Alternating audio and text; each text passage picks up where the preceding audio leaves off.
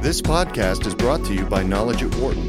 For more information, please visit knowledge.wharton.upenn.edu.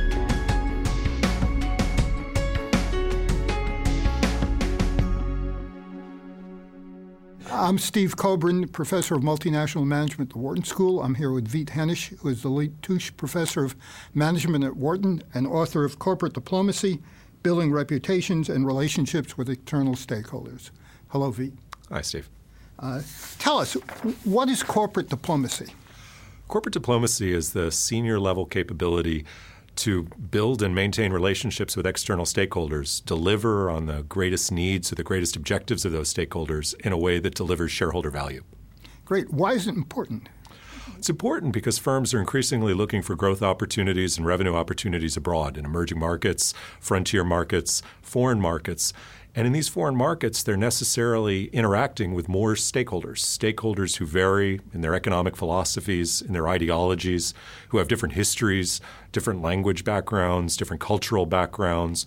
And so the, the ability to deliver on the growth opportunities in these emerging markets requires successful interactions with more and more diverse stakeholders. Well, if there's more and more diverse stakeholders, how do you tell which are the most important, which you really should be focusing on and deal with? You know, there's both a short and a, and a more uh, subtle, longer answer to that. The short answer is the stakeholders who can do you the most financial harm are the most important, but that that can give rise to some uh, shortcuts which are really damaging. If we only pay attention to the squeaky wheel, if we only pay attention to the stakeholder who threatens violence, we're really creating perverse incentives. So I think a fuller answer is we want to focus on the stakeholders with whom a productive relationship, a relationship in which we're helping that stakeholder obtain his or her objectives, is delivering on shareholder value. So we both need to know how much they can hurt us, how much they can help us, and whether we can build and maintain a long lasting relationship with them. Well, how do you figure that out? How do you determine whether it can help you or hurt you? You've just listed a whole list of stakeholders. So it really takes a financial analysis. You have to understand how they impact the bottom line. In what way do they impact revenues or costs? Uh, really doing the financial analysis. And, and that's where this approach uh, differentiates itself a lot from the corporate sustainability movement or corporate social responsibility movement. It's not about just the moral case. We're really working through step by step and trying to understand where it appears on the P&L statement. What are the costs that could be avoided through a better relationship? What are the revenue gains that could be obtained? And how can the actions we undertake with stakeholders, helping them achieve those objectives, really show up on the balance sheet?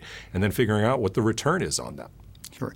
And you must have to engage stakeholders. You certainly do. You have to build that relationship with them. And so it's not just about talking to them, it's not just about a communication strategy. It's really rolling up your sleeves, working with them to attain their goals. So, you know, a, a kind of a, a, simple story of this is, you know, if, the, one of the biggest needs is uh, housing, for example, you know, one approach might be bring in some prefab housing from Florida, um, have some contractors put it up, and, and then, wow, you've created their homes. But no, you really haven't. Somebody else has. You know, if you can get your country manager, if you can get your CFO to be out there laying mortar, uh, putting up cinder blocks, helping someone build their home using local technology with local contractors, creating local jobs, and, and working side by side the resident, then you've really started building a relationship with them. And so you want to be in the trenches with them. You want to be part of the action, and you want to be working with them in the attainment of their goals. So you're arguing then if, that corporate diplomacy is really a mainline management function. Is that correct? absolutely. It's not something that should be segmented into, well, we have a government affairs team, we have a community uh, affairs team, we have a sustainability team.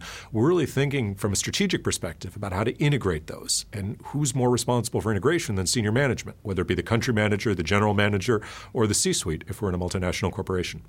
And that brings up an interesting point. How do you integrate corporate diplomacy into the mainstream of the corporation, into management? Great question. I think it's, it's another way in which this approach differentiates itself from the CSR movement. We're not deciding what's better, what's right. We're not just focused on what stakeholders care about. We're speaking the language of finance. We're speaking NPV, ROI. We're turning everything into the same decision calculus that senior management already uses. So we're not going to present a parallel analysis or a parallel set of objectives. We're not going to do triple bottom line. We're going to turn everything into uh, or link everything to the KPIs that the managers are currently tracking. Whatever is on that uh, dashboard that they look at in the morning, whatever the indicators are that they're tracking on a daily basis, we're going to figure out how external stakeholders link into that and how we can monitor that, how we can improve upon those existing KPIs. If we're thinking about a big investment decision, how do we decide whether we're going to go ahead with a $100 million or a billion dollar investment? We're going to work through that same project valuation cash flow model, the one that's already on the books, the one that they already use in the investment committee meetings. We're not going to create a green light, red light, smiley face, frowny face that goes on top of the ROI.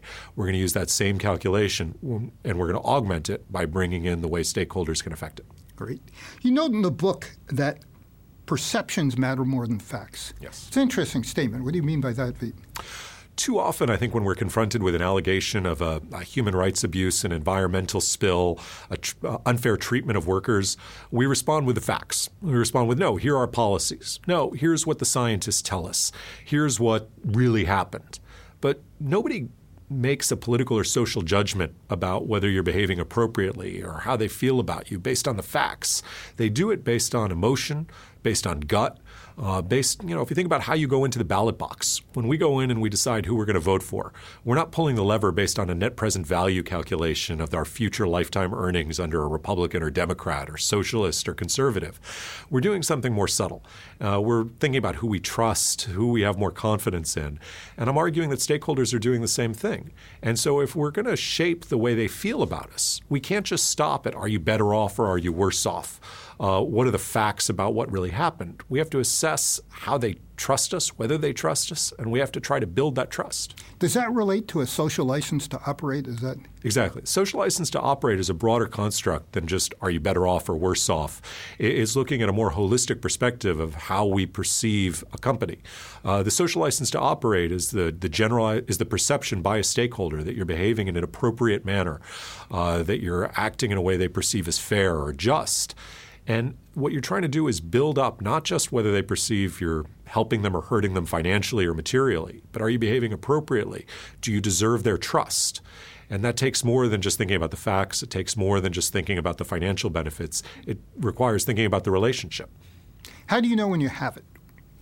And who gives it to you? Well, each stakeholder gives it to you. So the stake, uh, social license to operate is granted by each stakeholder at a moment in time, and it can be withdrawn by any stakeholder at a moment in time. So this really focuses the attention on an ongoing process. It's not just the design and the implementation of the entry strategy. It's everything you do every day. Who you hire, who you partner, who you contract with, where you build, how you build. All those things on a day in, day out basis affect each stakeholder's degree of social license or the, the, degree to which they grant you the social license. You have to monitor that in real time. You have to watch it in real time. You have to adapt to change in real time. Uh, and so it's something that's an ongoing management function, not just something at the time of entry, not just something at the time of crisis, something that senior management should be focused on on an ongoing basis. Corporate diplomacy sounds very complex.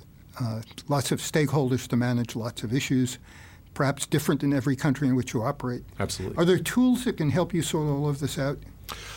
Well, there are tools, and, and, the book covers quite a few of them. Uh, stakeholder mapping tools. So, how do you vil- visualize the stakeholder landscape? You know, if you think about what oil, gas, and mining companies do in terms of due diligence on geology, how much do they do in terms of due diligence on the political space? So there, there are a number of tools regarding how we take all the complex information on who the stakeholders are, what they want, how they're connected, and create visuals that can actually guide strategy. Uh, we also talk about scenario analysis for financial valuation. So how do we actually calculate the NPV or the ROI of stakeholder engagement? And then we talk through tools about how we build up trust and frameworks that help think about trust and, and trust building tools that relate to communications, uh, and tools that relate to creating an organizational culture, an organizational mindset that supports stakeholder engagement, as well as uh, learning tools that create a more uh, supportive learning environment or adaptive environment. So there's six tool sets of tools or frameworks uh, which together build up this framework of corporate diplomacy. And you go into the six sets of sets of tools in detail in your book, Corporate Diplomacy. I do. We provide examples of each, um, both uh, tools, uh, examples of the use of the tools, firms that have used them. The other thing I try to draw is parallels from different sectors. I draw lessons from the front lines of corporate diplomacy, uh, the front lines of the mining and oil and gas companies that I've referred to, also providers of infrastructure services like wireless communications, transportation infrastructure, uh, also sustainable tourism, uh, another industry that's ironically on the front lines uh, in very touchy environmental spaces or political spaces, but also the military counterinsurgency campaigns, lessons from the development agencies. So, a diverse set of sectors who have struggled with corporate diplomacy challenges. And I look at how common uh, use of these tools uh, is across these six sectors, and then say, well, this is, these are tools that managers can use who are going into these sectors for the first time. Uh, that sounds comprehensive. Uh, let me ask you what are the critical takeaways that you would suggest to managers who are either corporate uh, diplomats or should be corporate diplomats? Well, one of the lessons I draw from looking at the front lines and looking at the experience of best practices is, is many of the firms I survey in the book have written off $100 million or a billion dollars of losses because they've mismanaged their relationships with external stakeholders. And as a result, they've reflected, they've built new tools, new capacities, they've tried to become better corporate diplomats. So they've learned from their mistakes. I guess one of the takeaways from the book is that it's possible to learn from someone else's mistakes. You don't have to wait until you write off $100 million or a billion dollars to invest in this capacity. You can learn from the firms that were there first, that were on the front lines, that lost and learned. So why not learn from someone else's mistakes, learn from best practice? And, and that's what I try to pull together in the book.